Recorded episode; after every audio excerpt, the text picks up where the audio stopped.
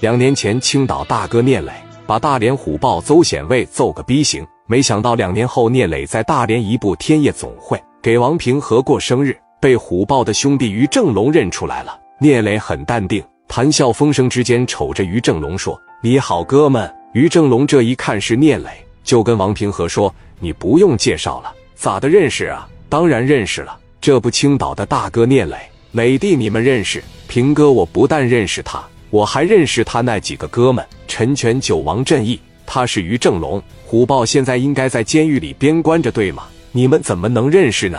三年前这哥几个去青岛玩，但是没事，兄弟，这都好长时间了，应该不能记仇吧？咱俩喝一个。于正龙在这说：“我真的是没有想到，今天在大连还能见着你呀，那真是太好了。我把正义也叫来，让他也陪着你喝两杯。”聂磊说：“可以呀。”如果能行，你给监狱里边打招呼，把你大哥虎豹叫出来陪我喝点更好。戴哥当时听出来了，王平和也听出来了，这说话这怎么都阴阳怪气的，这什么意思啊？平哥，我可啥事没有，我在这端杯端了这么半天了，人家可是一口也不喝，陪着正龙一块，磊哥一口就干了。磊哥把酒杯一放，对江源说：“你看上个月咱们那个红星游戏厅装修一共花多少钱呢？”给于正龙整的有点下不来台了，王平和当时也没好意思问，敬了一圈酒，于正龙就出去了。王平和问：“你们之间是怎么认识的呢？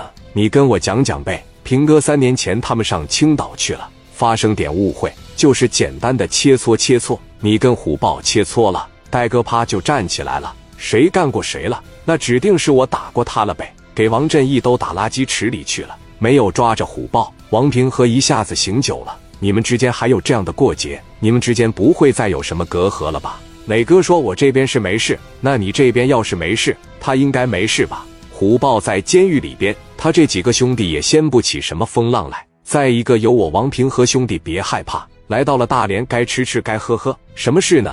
你都别往心里搁。你放心吧，哥，我没事。来来，咱喝酒就完了。有事平哥都给解决了，我也在呢。喝酒来，磊哥当时拿酒杯，啪啪啪，这在屋里边就接着喝酒。于正龙在屋里边受了一肚子气，这怎么聂磊还跑这来了？这是一个天大的好机会，我得汇报大哥。监狱里边的虎豹更加恨聂磊。于正龙把电话直接就打给虎豹。这里简单介绍下，虎豹在服刑期间拿下了管理他的警花，所以接个电话很轻松，而且上面还有人罩着他，只要他想，随便出来溜达两天也没事。虎豹拿电话这一接，谁呀？正龙啊，豹哥，你猜猜我看着谁了？啥事啊？大惊小怪的，这两天生意怎么样啊？有没有人闹事啊？哥呀，你还记不记得两年前咱们一块上青岛，打算垄断海鲜市场？还记得这个事吗？记得呀，我看见当年那个青岛的聂磊，就那个小孩戴眼镜那小子。虎豹当时一听着聂磊的名，从床上直接就蹦起来了。你说的是全豪实业的老板聂磊，没错，就是他。他现在就在咱家一步天喝酒呢，和王平和加代在一块。咱们现在和以前不一样了，以前整不过他，现在还整不过他吗？只要你说行，我就不信他能在咱的夜总会里边喝一宿。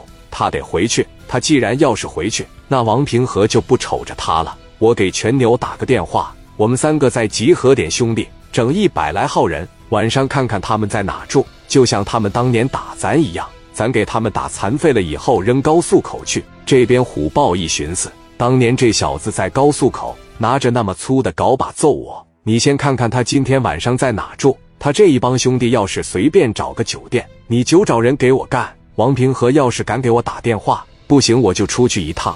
我跟王平和早晚有一战。